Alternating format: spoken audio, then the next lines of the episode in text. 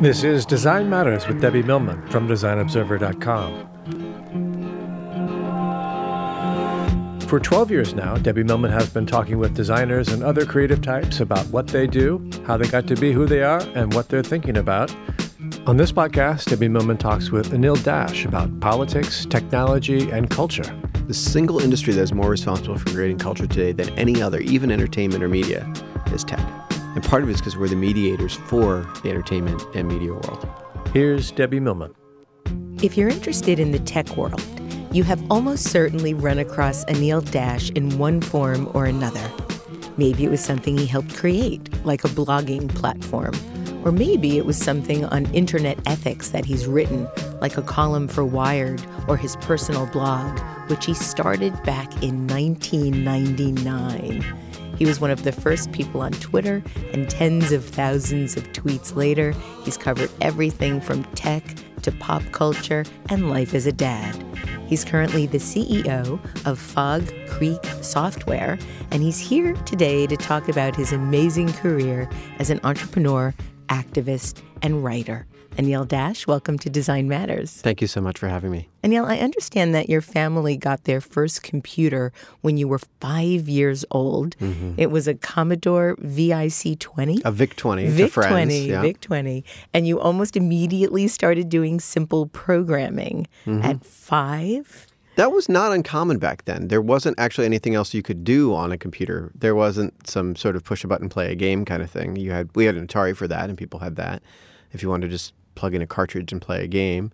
But with a computer, then you almost necessarily had to code. And so you would just, uh, by rote, type in what you saw in, in a programming manual or later in these computer magazines that you would be able to get. And if you didn't do that, that box wasn't going to do a lot for you. And so it was just uh, out of necessity more than anything that everybody who used a computer back then was a programmer.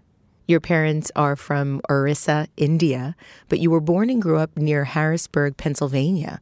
What motivated your parents to move there? You know, I get a different answer about that question every time I ask them. And uh, it's everything from like, we just picked it out of a hat, we didn't pay a lot of attention, to uh, the very specific of a job offer. What I, have come to understand, and this is my sort of own interpretation, my father is a civil engineer. He built highways and bridges for 40 years.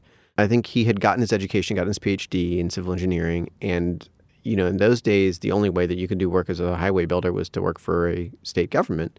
And I think he applied to the state government in all 50 states and probably got the best offer from Pennsylvania, and the capital of Pennsylvania is Harrisburg, and that's why I was born there. I think that was a very engineered, pragmatic way of assessing where to live and raise a family and grow up. It certainly was not based on uh, any cultural connection because they ended up being just about the first uh, Indian family and probably one of the first non-white families in the town that we grew up in. You've talked about how your parents are from one of the poorest and most remote parts of India, and that your parents had an arranged marriage, which you've said has given you a very different perspective on the path to commitment. Mm. In what way? You know, I grew up in a small town, and it was, I think when I was there, it was like 2,000 people and I would always run into you know guys I grew up with. They're like, you know, I found my my soulmate, and you know, our high school of eighty people, and you think, you know, I think actually circumstance arranges a lot more. What are the odds out of the back then five billion, now seven billion people? Yeah, I call those geographical accidents. Exactly right, and in the same way that like you know your best friend when you're five is the person who's close enough that you can get to their house. It doesn't really have to do with like well our geopolitical views are similar, and so to that point. You know, the, in in a lot of ways, love is a choice, right? You might have personality things and beliefs and values that are similar, but if you're going to choose for any reason, whether it's because you are going to marry them, because you are going to uh, be a neighbor to them, because you are going to be a business partner with them, if you choose to make somebody part of your life in an ongoing, committed way, it's about the choice to do that every single day. And to some degree, that is what love is: is to keep choosing that even when it's hard or inconvenient or annoying. And this might be a slightly too personal a question, which I've actually never started a question saying that before. Mm. Um, but are your parents happily married? To their definition, yes. It's not recognizable to me as somebody that, you know, my wife and I chose each other and we had a, you know, by the standards of the family I was raised in, a love marriage. But, you know, you end up with different goals, right? Their number one priority uh, was well, I guess their top two priorities were one to have a grandson, which I have now delivered to them. So uh, my utility to them is complete. Uh, and the other was that I would be a doctor or a lawyer, which I have not yet succeeded at, and so they still have work to do in this life. You don't have any honorary doctorates yet?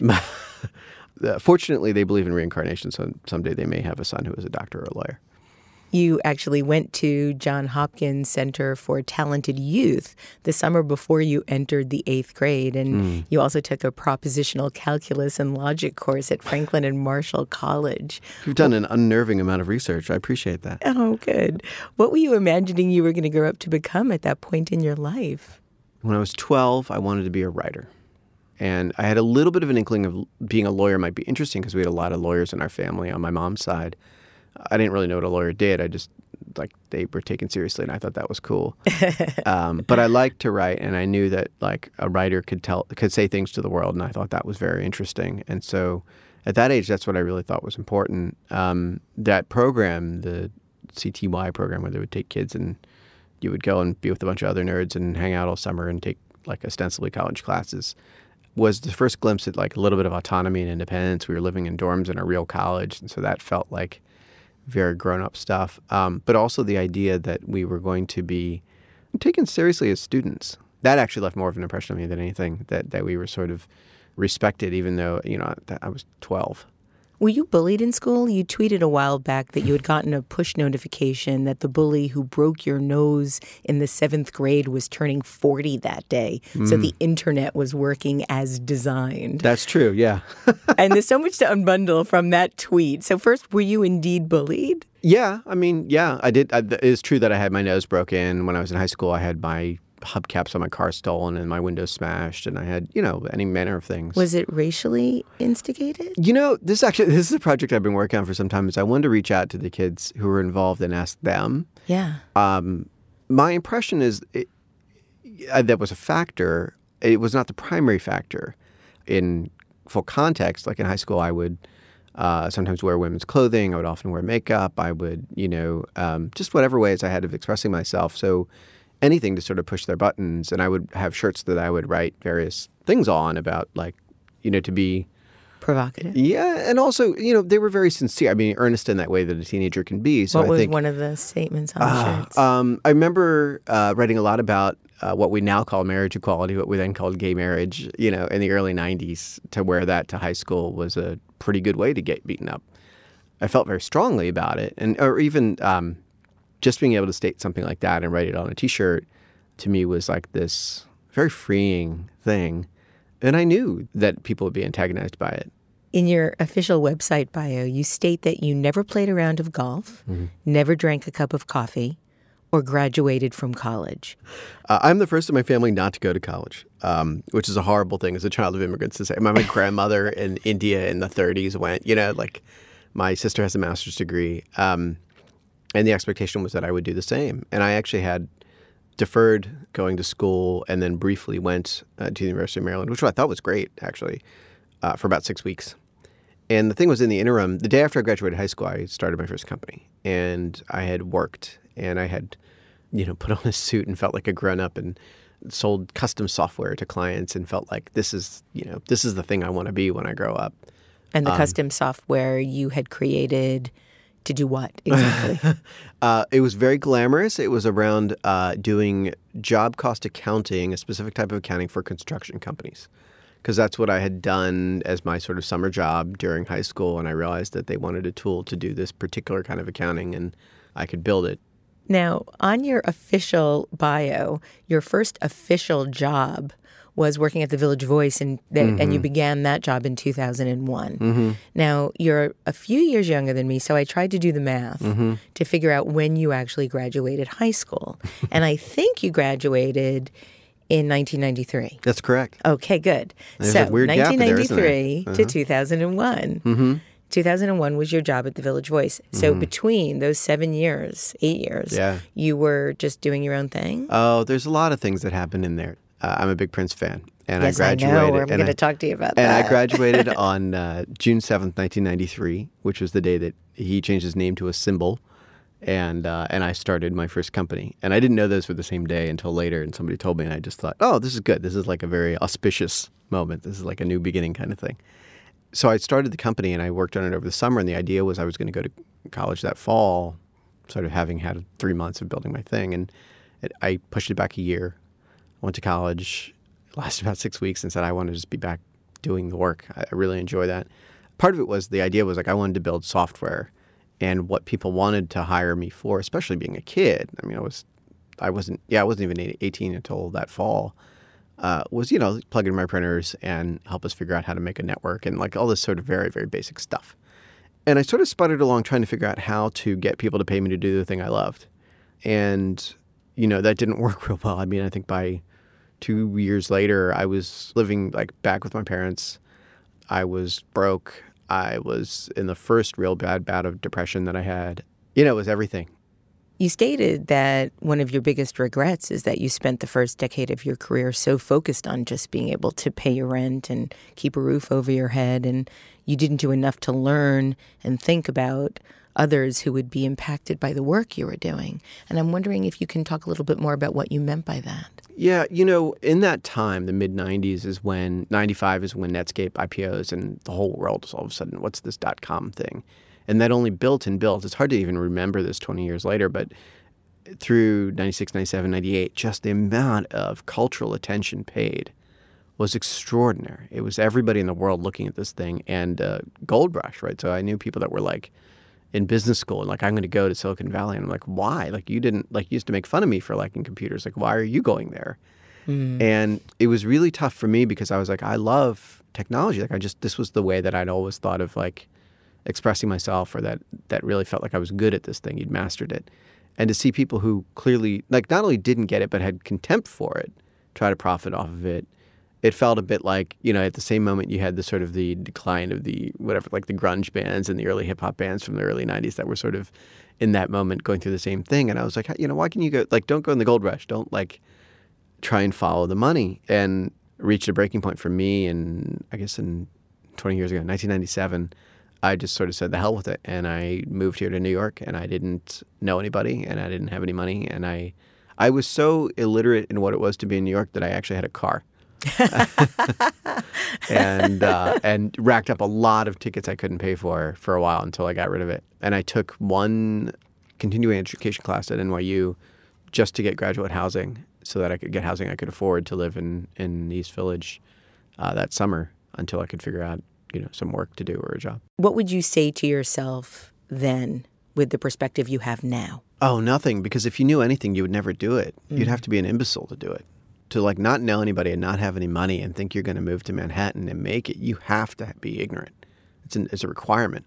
Uh, and so I would preserve the ignorance of my imbecilic 21 year old self and be like, just get in there, man. Knock yourself out. Have fun because you have no idea how bad your ass is about to get kicked your depression actually led to your blogging. You mm. started blogging in 1999 and you said that you started to do this because you were miserable and had a ton of time to kill. Yeah, yeah, yeah. what made you decide to kill the time in public in this manner? Uh, you know, I, would always had the idea of writing, and that was sort of there, and actually just physically creating a web page. I mean, it was at that time something that you would manually type in all the code for it. You know, there were no tools that alone was worth it. And and the time was I had a job and like was living in a silly arrangement. And a long story was I was ending up with like three hours a day commuting.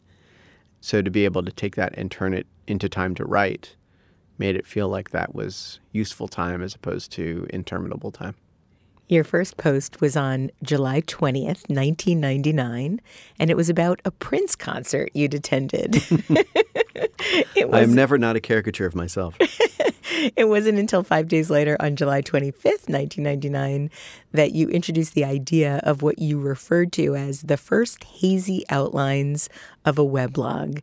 I went through different phases of enamoration with it, um, but towards the point right around 96 or so, uh, 95, 96, as I was like figuring out what my career was going to be online and all those things. Again, another thing that drew me in was we had formed a, a community of Prince fans online and Prince would drop in on the AOL chats and chat with us, and that was just mind blowing. Like this idea of a, I mean, nowadays everybody's on Twitter and it's whatever, like it's a normal thing, but the idea of like interacting with somebody you looked up to and to be able to talk about the work and and those things. I guess I was 20 years old. That was like that seemed like the most interesting thing in the world. You've said that being introduced as a blogger is like being introduced as an emailer. right. The use of the technology is not so novel anymore, but people still do that. And I think part of it is the word took on this connotation of it meant that you were a certain kind of writer with a snarky voice and a certain point of view and a tone, some of which is accurate, some of which isn't. But I think it was interesting that you don't see that with other technologies. Nobody's called a Facebooker, but we do talk about Instagram stars and Vine stars, and to some degree YouTube stars. And I think that's something about the nature of video, something about the nature of a personal voice, and also about how we see a medium. Very few people are known as tweeters or twitterers. And so why is that? Is that about text versus video? What is it that makes somebody and, and yet, you know, blogging is almost always text. And people call themselves bloggers or are called by others as bloggers. And I just think there's a lot to unpack there about our relationship to technology and when is a technology something that defines who you are and what your identity is and part of your identity, and when is it just a tool that you use? We have millions of people that are photoshoppers, mm. you know, that are garage banders and that are pro toolers, and yet none of them are called that. You now describe yourself as being in the technology industry, but you stated in an, a really remarkable interview with Krista Tippett that technology always means things invented after you were born. And so there was a time when the technology industry was the wheel, and there was a time when the technology industry was fire. And its every iteration along the way has been the first people to do agriculture were the technologists of their time. And Anil, I've never thought of tech in this way. Um, what do you imagine humanity will look back on in the tech we're using today mm. and think is prehistoric? The things I already see, uh, I have a five year old son, and I see the things he catches in movies. A lot of uh, my friends and my peers that have kids have seen this too. Of, um, you know, why is that phone connected to the wall? Mm. Right. So that comes up a lot, and and I had to explain to him. Not only did I have phones connected to the wall, they didn't have any apps. You know, and he's like, "Well, what did you do with it?" And I was like, I, I ask myself that sometimes too, or even that I had a computer that was not connected to anything, not let alone the internet. It wasn't connected to anything. It was just a computer. That's like being given an empty box and try to imagine what you're going to do to play with it. Those are basic concepts. The idea of disconnected experiences. And in particular, one of those interesting things I think is not talked about a lot in the transition from party lines to home wall phones to mobile phones is a phone went from being connected to a place to connected to a home to connected to a person. And so I look at, you know, when I was in high school, there was a girl I ended up dating because I was friends with her brother and she would answer the phone. And I'd talk to her briefly before asking, you know, is your brother there? How would you even reach somebody unintentionally on a phone today? Those kinds of shifts of person to person connectivity and devices being about a person and the idea that a device is useless unless it's connected, which we're seeing the extreme now with everybody trying to make the like internet fridge and the, you know, smart thermometer and whatever else that they invent I think as humans, we feel that connection is meaning. And because we anthropomorphize all the devices and the objects that we use, we try to project upon them that connection is meaning for them too. I think Dan Formosa said that we're not in love with the devices, we're in love with the feeling that we get when we're using the devices and connecting mm-hmm. with each other. I balk at the critique of especially young people where they say, you know, you're not paying attention to the real world, you're just looking at that phone. And it's like, you know, the real world is full of strangers. This phone is full of people I love. In as much as you've been blogging consistently, you've had many different jobs and positions in the tech business. You left the Village Voice to become the first employee of Ben and Mina Trott Six Apart. Ben and Mina are the creators of Movable Type, Vox, and TypePad. You stayed there for six years and left as the vice president of evangelism. Mm-hmm. What does that mean exactly? It's a little bit of a fake title. Um, it's a it's a title they give you when you're like you've been around a long time and you're almost a founder but not quite a founder. They don't know what to do with you and they don't want to you know promote you. And what it eventually ended up being is a sort of an outward marketing role. You go to events and you talk about the products and you talk about the company and you get people excited. And we were hiring a ton of people, so you get the new hires excited about what they're doing joining the company. And you're sort of the storyteller. Um, but it's a you know it's a marketing role without the blocking and tackling actual functional things of doing marketing. After Six Apart, you created or worked with the following companies Expert Labs, ThinkUp, MakerBase, Activate, and you're currently the CEO of Fog Creek Software. Mm-hmm. What do you think of your career path? Uh, it was not predictable, and I would not necessarily advocate it to anybody, but I have loved doing all of it. And I think it's um it's an interesting because you know in that mix of things you listed, there's like nonprofits that like I had to write a grant proposal to the MacArthur Foundation to create Expert Labs, and I had no idea what that meant. You know, all the way to the other end of of ThinkUp was a fairly conventional startup with you know outside investors, and we really tried to make a go of it. And I'm very proud of the product, but we sort of had picked the wrong time to bet on building a tool around social media the way we did, and so that didn't work. But we got this like this really great breadth, and the through line for me was always this: how to find meaning in all this technology and all the social media and social networking that we were creating, in some degrees, in retrospect, I've seen a lot of it as atoning for uh, the choices that all of us made wrong when we created the world of social media and social networks. Because the you know the company Six Apart we were just talking about, we created some of the first blogging software. So we made the tools that we used to publish and create Gawker and Huffington Post and you know just countless sites like that that are still around today, for the most part, Gawker aside they succeeded, but we also set these norms around how a social network would function.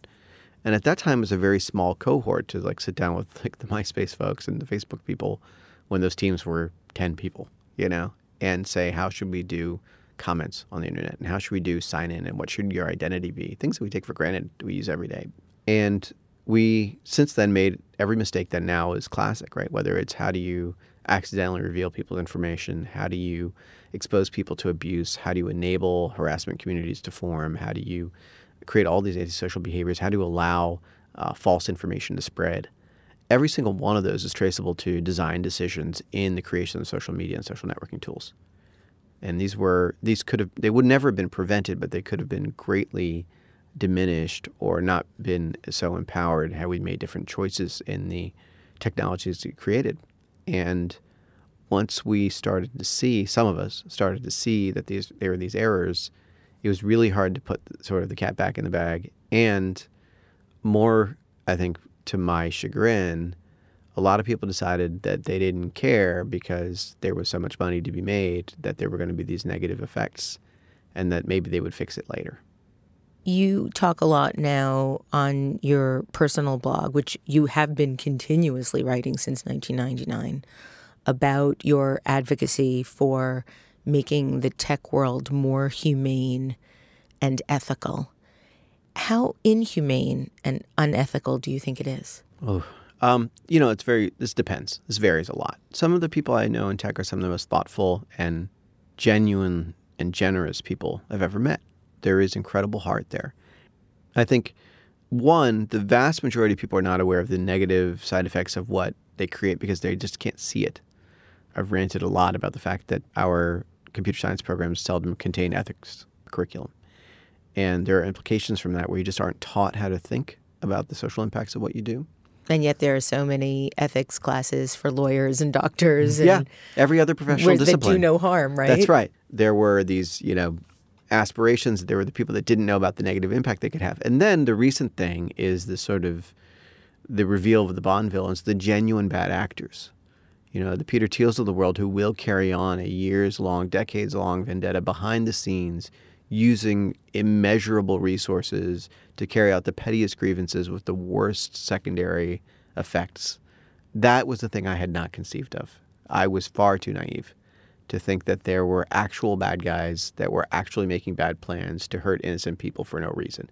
And he cleverly picked a target that also had there's a lot of valid criticisms of Gawker. There are a lot of you know real reasons to say I don't like some of their ethical choices, but there was no concern for the collateral damage, and we're seeing the follow-on effects of that now, and will be for years. What's frightening is is how close Peter Thiel is now to the president of the United States. Mm-hmm. Um, you stated that as a journalist, you see a real consonance between the moral challenge that tech has and the moral challenge that journalism has. You talked quite a lot about this with Krista. Mm-hmm. What do you see as the consonants? A lot of things. I mean, I, I'm not a journalist, but I, you know, like, like when I was at the Village Voice and other places, got to work closely with journalists, and I have a lot of criticisms of journalism. Everybody does, especially journalists. But there is a proud ethical tradition and a constantly negotiated set of expectations and guidelines around how to behave, which I think there's a fair argument to be made. They spend too much time sort of navel gazing and debating over that stuff, but that's such a contrast to tech where it's sort of the literally move fast to break things, right? Is as close to an ethical framework as we have in the tech industry today. Yet the impacts are very, very similar in terms of the consonants between tech and journalism. Both are defining one, the framing of how we see culture. They're outlining the space and saying this is what's in the boundaries of acceptable conversation and what is appropriate to focus on. They are both making very strong decisions about what to emphasize right? And one of the biggest things we see in culture right now are there are falsehoods, sure. There are lies through emphasis. And this is a thing that journalism and tech are probably equally guilty of. You know, in in the broader world of journalism, we see this on TV news, local TV news, of the like if it bleeds, it leads. And as a result, there is almost nobody in America who thinks we're at the lowest period for crime, violent crime in the history of the country. Yet that's pretty much true. If not, we're very, very close to it and so there's a distortion through emphasis. And tech exacerbates that, and in fact has a tendency towards that because of what are the easiest patterns for creating code, for ranking things and designing things is a, is a basically a rich get richer algorithm. And so it's very easy to say this is the most popular app in the App Store and the most popular song in the music store and the, the most popular uh, search result for this thing. And what happens is you build these self reinforcing networks that not just repeat the patterns of exclusion and inequity in the physical world, but amplify them and exacerbate them. Isn't that what the echo chamber is supposedly it's. It's definitely it's definitely one of those factors, but I think it's obvious in the media sphere. It's obvious in how stories get amplified. It's obvious in the filter bubbles that we see in terms of what media people consume. It's less obvious in uh, where we shop, who we buy from, even things like how we pay for items and sort of a lot of these uh, more fundamental economic concepts that we don't have a lot of transparency into. I'm not entirely sure I agree with that when it comes to the types of products that we are able to buy. I've often said that somebody out there must like peach flavored powdered iced tea mm-hmm. because it's being made. You know, companies aren't going to make things that people no, don't that, buy. That's true. There's a hyper optimization to the like um, well, I think I think the, the consumer product companies know that they will sell more if they occupy as much shelf space as possible. And the way to occupy as much shelf space as possible is to make every flavor, every variation that can help us achieve that. So 100 different types of iced tea takes up all that shelf space or virtual shelf space, and, and that becomes the thing you see in front of you. But the number of companies that can put, you know, an iced tea or a box of cereal in front of you at scale is relatively small depending on what you're trying to do. I think the example I would point at is say you make peach flavored iced tea, your main channels to get it to a consumer are going to be Walmart, Target, Amazon, right? And you might have one or two others in the major grocery labels, right? All of them have pay to play positioning, right? In grocery stores, it's end caps. On Amazon, it's just pure paid ranking. We're seeing this play out in things like Uber. Anytime you had that sort of buy-in market, you can overinvest and drive out any smaller players to where they can't effectively compete, right? So if you're General Mills and you got a cereal, and somebody says we want to make our own cereal, and it's going to compete, and you say, you know what, we're going to outbid you on every end cap in every supermarket in America because we have virtually infinite dollars compared to you. Uh, you know, there's no, there's no way you can enter and establish yourself. You can hope to route around them with like a really good social media campaign. Or a really good design method yeah. is a good example of that. That's right. And and so traditionally that's been the way for the the underdog to step in.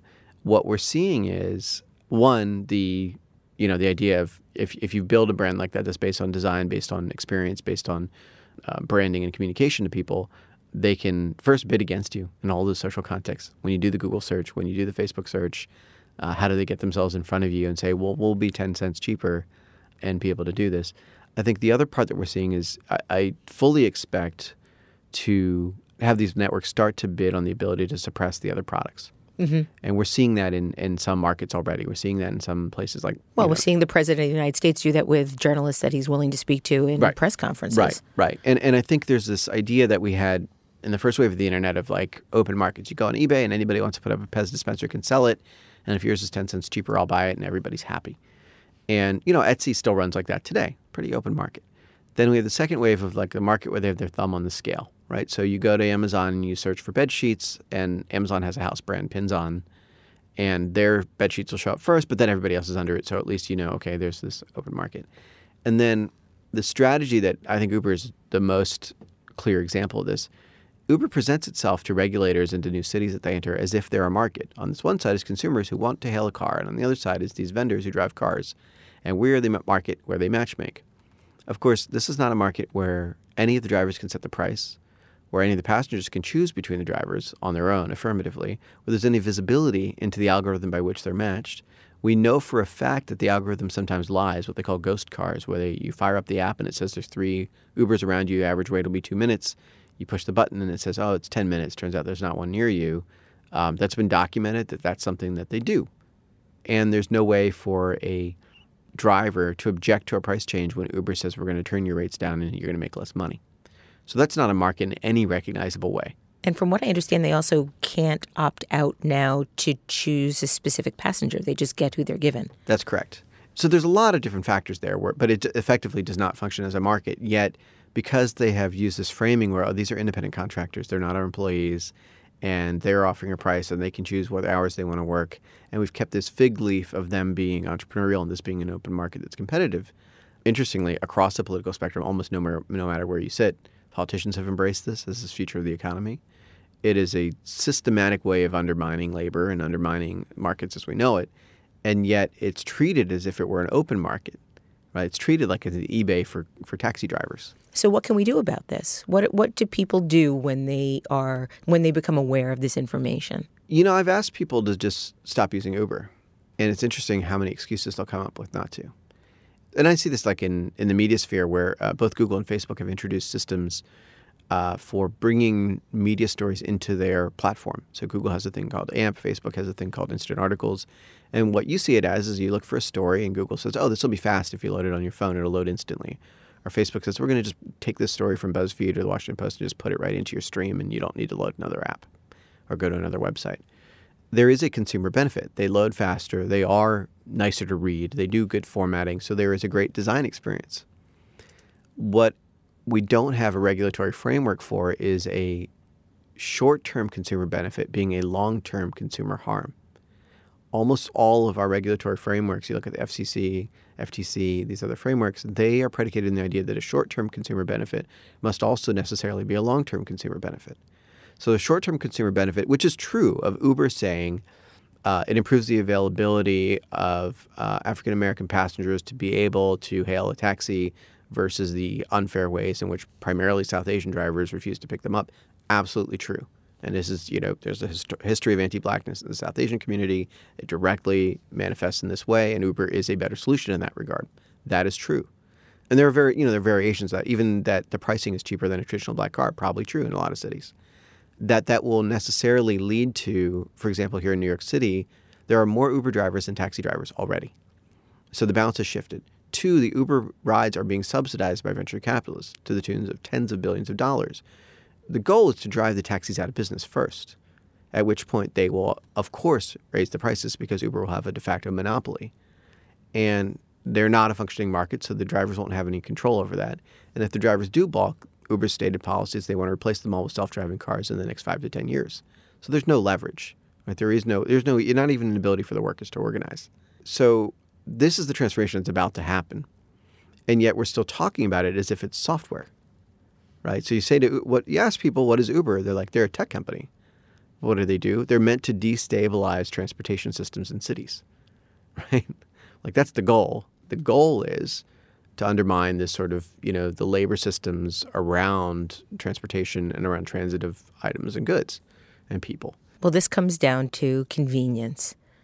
And this is also why we, as a culture, are so willing and so readily giving up our rights to privacy. Yeah. because it's more convenient. Yeah, and even why we choose wasteful packaging for convenience, and we have Absolutely, minor and that was what I was saying about. I wasn't talking about peach flavored powdered iced tea as a as Mm-hmm. Yeah. as a slotting um, manufacturing issue. I was seeing it as this is an aesthetic taste that somebody would Mm-hmm. like in their lives because it's convenient. Yeah, And so we're willing to give up all sorts of things in order for our lives to be convenient, thinking that everybody else out there will take the moral high road and therefore my individual behavior will not affect anything. right. So then you get to how do you change behavior, and that comes to making culture. The single industry that is more responsible for creating culture today than any other, even entertainment or media, is tech. And part of it is because we're the mediators for the entertainment and media world, right? So it used to be, you know, the front page of the New York Times or the Dan Rather doing the evening news or the movie that was opening in the Cineplexes would affect culture. But you won't even see that story on the front page of the New York Times unless Facebook decides you will, right? If you're on Facebook looking yeah. for it. yeah, yeah. yeah. Well, and that's Or the majority looking at it at all, The yeah. majority of people's uh, consumption of media is at least majority moderated through technology platforms today, right? And that's even true where of things that we don't think of as technology anymore, like your cable box, right? So what's featured and what the summaries are that are written, which shows have detailed summaries in the program guide on your cable box and which ones don't. Those are decisions by technology companies too, making editorial decisions that we think of as neutral. And so this idea that you're going to route around them, and especially as they get more and more integrated, right? Like the boundaries of like where is Comcast a media company, where is it a tech company? It's like all of the above. This is a really big reckoning, and we have these sort of few tech media conglomerates that are bridging the gap between these things, and the control, the choke points in all these is where the most economic value is created, and that is in the tech side because they run the ad networks, and they they control the sort of the, the buying behavior and the surveillance behavior that enables the advertising to be sold. You stated that Twitter is the place that popular culture gets created. Do you still feel that way? I think more than any other one network. It's an interesting thing because it's not the biggest, it's not the you know the most users, but in America at least, there's no one network that has as much impact on culture as I think Donald Trump has demonstrated ably uh, than Twitter. After Trump became president, Twitter gave him the POTUS handle.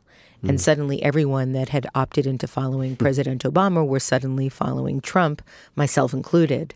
Twitter apologized for this, but I couldn't understand how something like that could happen. I have some insight into this. I was an advisor to the Office of Digital Strategy under the Obama administration and talked specifically to them about this transition, which was well planned out. That was entirely intentional, and they announced the plan months ago that the Obama administration's tweets would be archived with a sort of 44 suffix. So, you know, POTUS became POTUS 44 and White House became White House 44. And uh, the tweets would be copied over and the followers would be copied to both accounts It's Um, like Y2K. yeah, it was a very elaborate um, transition, and of course, I mean, Twitter can't ship features on the best of days for their products, let alone on a one-day switchover of the one of the most visible accounts in the world. Uh, so they botched that up. But even if they hadn't, people would have been upset to have said, "I, you know, I followed the last POTUS. I didn't choose to follow this POTUS because there's a surprise expectation." But in addition, people who hadn't been following were, and vice versa, and so you end up with the the worst of all worlds. Especially because there's so much mistrust about um, one, the opaque nature of how following and such algorithms work on social networks, and two, about any ethical boundaries from the Trump administration in terms of what they would do to make their audience look bigger. You've been writing quite a lot on medium.com and recently wrote this about Donald Trump. There are going to be endless think pieces and armchair analyses about why America elected Donald Trump as its next president, but you already know why. And I was wondering if you can tell me what you know that I don't. You're trying to get me in trouble. Uh, what's the what's the non-scary way to say white supremacy? Because that's it. That's the answer. Like people are trying to like overanalyze this and the other thing, and were there you know shortcomings and flaws in Hillary Clinton's campaign and her candidacy? Absolutely. Uh, are there inequities in you know the electoral college and how it represents the population and the popular vote? Absolutely. Ultimately, a bunch of people saw this guy being an unapologetic misogynist and an unveiled racist and thought that's okay because of whatever other reason. And those of us whose lives are put in danger by those positions of his and who cannot countenance his literal history of assaulting people know where the line lies.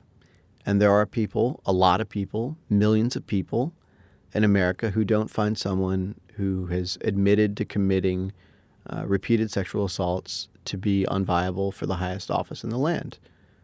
They're wrong. It's not more complicated than that. People want to sort of find this probing, you know, soul searching, whatever thing. And it's like, no, there are a bunch of people that don't think it's wrong for a guy to be uh, an abuser of women and an unapologetic racist. And um, that's because they have the privilege of feeling that way. You recently created a petition demanding the release of Donald Trump's tax returns on the We the People White House website. what made you decide to do this and why the We the People White House website? Oh, for fun. Um, the, the initial launch of the petition site was something that the um, expert labs, the team I put together, we consulted a little bit on, but also mostly I just got to watch the team build. And the idealism of what the petition site was going to do had always stuck with me. You know, five years ago when they launched it, I just thought the ambition and the sincerity of it was really touching. And I loved that there were so many interesting petitions. And, you know, there's no regulation binding it to exist, let alone the White House to follow it. It's a purely voluntary thing the Obama administration did. Initially, they weren't great at following through on it, but they got better and they made these promises that they kept around responding in 60 days when petitions reached the threshold. And that just meant a lot to me. It was something that was very, very inspiring to me. And um, at our office, a bunch of people were watching the inauguration, the swearing in of Trump around the office, and I just kind of couldn't bear it.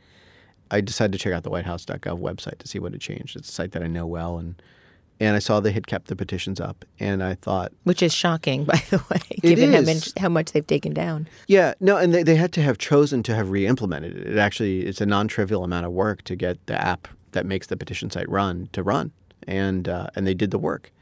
And this is, you know, I could be projecting whatever. My impression of that was there were these sincere, well intentioned, probably relatively young tech workers who knew that was the right thing to do and did it. You needed 100,000 signatures to ensure a response from the White House, and you got more than that in less than 12 hours. Mm-hmm. At one point, you were getting more than two signatures every 2nd mm-hmm. and the petition was more popular than Trump's new White House bio. Mm-hmm. Did the response surprise you? Nope. And what's going to happen now? Well, you know, Kellyanne Conway did respond, and she said, We're not going to release the taxes. What was interesting to me was one, I wanted to shake out whether my theory about this being run by a team of earnest digital implementers in this new administration was true. That, that just this idea that there are still these people who think, you know, there's still good in this guy, and maybe we can cajole him into doing the right thing. Like, I don't believe that's the case, and I wanted them to see it. Uh, there are a million people that work for the federal government and they're all hopeful that their boss has some ethics, some decency.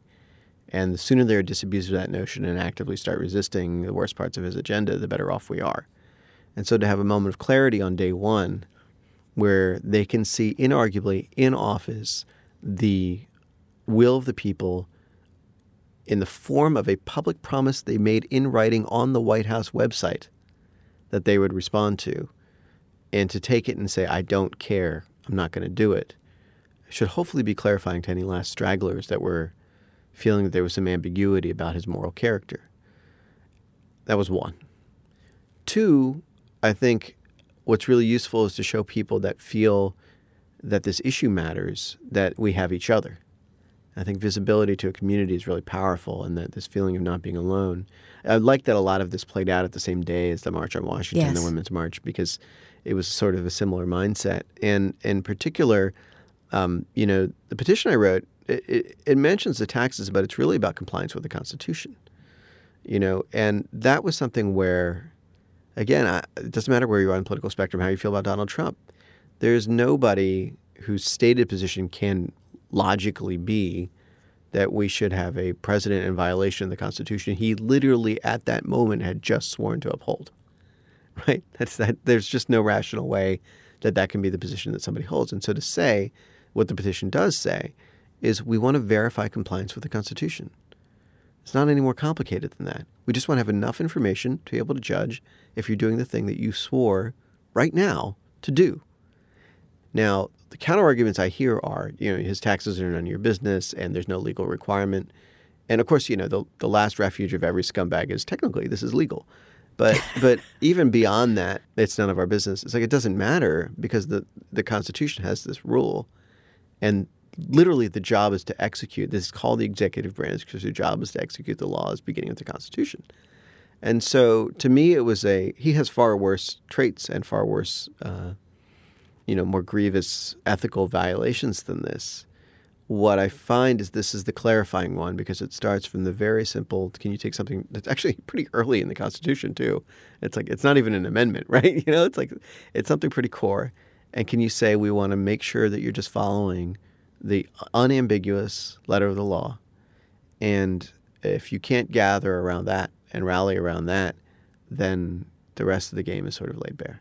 If you were looking into a crystal ball, what do you view his presidency like in six months? It gets worse before it gets better. Will it get better if all we do is march? No, of course not. Um, marching is meaningful. And it's interesting because, you know, Bush was very dismissive of the marches in the lead up to the Iraq War. Didn't even really acknowledge them. It was a sort of a weird, you know, I don't see them kind of moment. But Trump's ego and insecurity and his fixation on public Size acknowledgement and- and, and, yeah and and size are so defining to him and so obvious. I mean, this is the most, in some ways, the most easily manipulated person who's ever been elected president, and that's part of why like the petition made sense to me. You know, what we were able to do with the petition was put something on Trump's agenda and Kellyanne Conway's agenda that didn't come from a Donald Trump tweet. It came from our voices the march succeeded in putting something on their agenda that didn't come from his tweets and came from our voices. That's the key is to not give over every morning to whatever TV show caught his eye the night before being the topic that he is going to lead the conversation on for the day. How can we best, as a society who really wants progress, how can we best use technology to combat alternative facts or false news? People consume, amplify, and believe fake news, alternative facts, as a matter of identity. So, the people who choose to believe in absurd conspiracy theories like, you know, Pizzagate or uh, the birther movement are doing so because they see that as a way to belong to a community that they see themselves as part of. So, the only way to unroot someone from that is to speak to the values they have that disconnect them from that group. So it's really about their inherent desperation. Yeah, and and even you know sometimes it's affirmative. It's the I love the feeling of belonging to something that's bigger than me, where people tell me I'm right, where we're standing up for something that is unpopular because we're brave together. Uh, you know, we're beleaguered, but we're in it together. That's something people really are drawn to that feeling, and it's a a very human, very um, deep, deep seated emotional thing for people. And so the idea that a fact check is going to get somebody to forego their friendships is absurd. And to say, you know, this is a, a context in them that makes me feel like I have meaning and that I have purpose, and you simply you're telling me that it's wrong is not enough, and in fact strengthens it, right? Because right. it proves that we're on a mission. Yeah, right? absolutely. And it's funny because most of the objection to this, what I see is somebody that didn't go to college and grew up in a, in a small town and went to relatively crappy public schools and it very felt very much out of place when I came to New York City and sort of first started being around what I will still think of as NPR types. You know, it is very isolating. It is very ostracizing. It is very intimidating. There's an incredible amount of condescension. There's an illiteracy. You know, I, I our junior high school would shut down on the first day of hunting season because every kid was out hunting and they all had guns. And that's a part I'm very empathetic towards. I, I'm very mindful of. I think the thing that's gotten a ton of attention around, you know, can we be empathetic to rural whites? It's like that's what I grew up with, you know, and the issues of economic insecurity, whatever. Those are all true. But here's the thing: like I know tons of black and brown folks who are poor, or who grew up poor, or who have economic insecurity, no matter what financial level they're at right now, and none of them became white supremacists. So it can't be enough that economic insecurity and and the cultural arrogance of coastal elites causes white supremacy, because it doesn't happen to folks who aren't white. Well, that's because not being white was never considered superior. Yeah. So the only thing that they're holding on to is the only thing they think they have left. Right. You know, and, and to the same point, you know, I know plenty of folks who are not well off who are staunch feminists and who don't tolerate misogyny and sexual abuse. And so, again, it is not uh, you know, the economic insecurity of people that causes them to hate women, especially, you know, the women who voted for Trump. And so, you know, there's a dishonesty to the way we talk about these things where we sort of want to talk around the excuses and what we're talking about is values and moral choices. And I 100% understand people that said, I find these things off putting, but not enough for me to change my identity about the group that I belong to. And the group that I belong to wants to make America great again or whatever else their rhetoric is. The key thing is that so many of these people see policy and lawmaking and rules and government as an abstraction that is irrelevant to them or not doesn't really affect people's lives or as a game or as a reality TV show, which is completely an understandable view to have right now. Or it's entertainment. Yeah. And to be disconnected from the process. And the answer is the same challenge as why you shouldn't buy the incredibly disposable product with the wasteful packaging, which is this like you have to make the hard choice and forego the convenience and actually get involved. Culturally, we don't have a disposition towards that. We don't have a media and tech ecosystem that rewards long term, thoughtful, contemplative, slow, meaningful uh, choices. And, you know, it's the sort of the difference in the gym on January 1st versus on December 31st who's showing up, right? You know, that all these things are like, you, we're, we're preaching lifestyle change, right? Climate change is about lifestyle change. Addressing the health crisis broadly is about lifestyle change. Addressing falsehood in media is about lifestyle change and the infrastructures and the structures we used to rely on to help us accomplish changing our own lives and aspiring to much more ambitious, longer term things were institutions like houses of worship and faith, uh, media, and even to some degree government. And all of those, our trust has been so destabilized and they've let us down in so many ways that we would never trust them for the day, let alone for a year, let alone for a life to help guide us towards these better choices over the long term. And so we've lost the the moral compasses, the, the guides to our values that we can trust over a long term. And they've been mostly disrupted by technology. And we have not had those of us that make technology recreate those bonds in the social networks that we are building today. Do you see that coming? If there's this need, will it be filled? I don't know yet. And the other last question I want to ask you is something that you talked about on Twitter. You recently asked your Twitter followers if you could get everybody to read one book, what would it be? Mm. And you revealed your choice as The Power Broker by mm. Robert Caro. Why? Uh, so, if you don't have, people don't have context, uh, Robert Moses is the subject of the book, and he was the most innovative and broadly impactful creator of public works, maybe in the history of America, including you know the highway systems and bridge systems all over here in New York State and also deeply controversial, especially because of the reasons that were uh, revealed in the Power Broker book for the deeply exclusionary ways that he built those systems.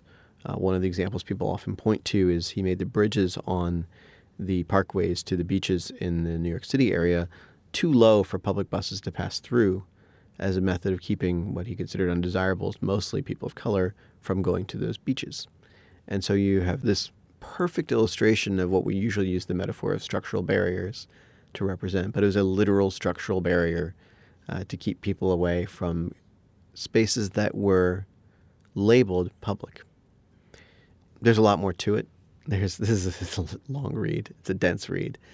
As a work of journalism, it's remarkable, and scholarship, it's remarkable, and it's great storytelling. But it also taught me about how systems are built how networks are built. Highways are just networks too. And the power that networks have to connect and the nefarious way in which structural barriers in those networks radically change history, radically change opportunity, and in some ways proscribe the opportunity that entire communities will have.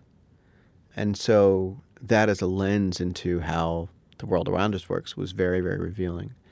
And you know, at a personal level, my family is here in the U.S. because my father was a highway engineer and built highways. At the time he came to the U.S. in 1963, the federal law was still in place prohibiting immigration from India, and he was an exception as a student. And then later they changed the immigration laws in the mid 60s to allow limited immigration from India. But you know they didn't want us here, and the work that he did in building highways was considered critical to the national security because it was the Eisenhower highway system and there was the sort of specter of the Cold War and we were going to use these highways to, I don't know, get away from Armageddon. And, you know, in cities across America, the highways were rammed through, you know, black, Jewish, and Latino neighborhoods in almost every city. You know, to think of that the door was open to immigrants from Asia on the condition that they be complicit in creating these systems that displaced the first communities that gave us our homes. Because when Indian people came to the U.S., it wasn't white neighborhoods they were living in. It was only revealed to me in the context of reading through the book. That's not there, but it was connecting the dots of my family's story to what was outlined in the Power Broker. And there had been a precedent 50 years prior when the railroads were built that even at the height of anti Asian fervor in the U.S., uh, Chinese and Indian immigrants were allowed to come in and build the railways. So we had, at the turn of the 20th century, a brief window where Chinese and Indian immigrants could come and help build a national network, and then were kicked out. And then in the middle of the century, folks like my father were let in to have this brief window of being able to build a national network, and then they tightened the immigration laws. And then at the end of the 20th century and the rise of the internet, you look at who's coming to work in Silicon Valley and it's Chinese and Indian immigrants on H-1Bs building a national network that's supposed to help with commerce and communication.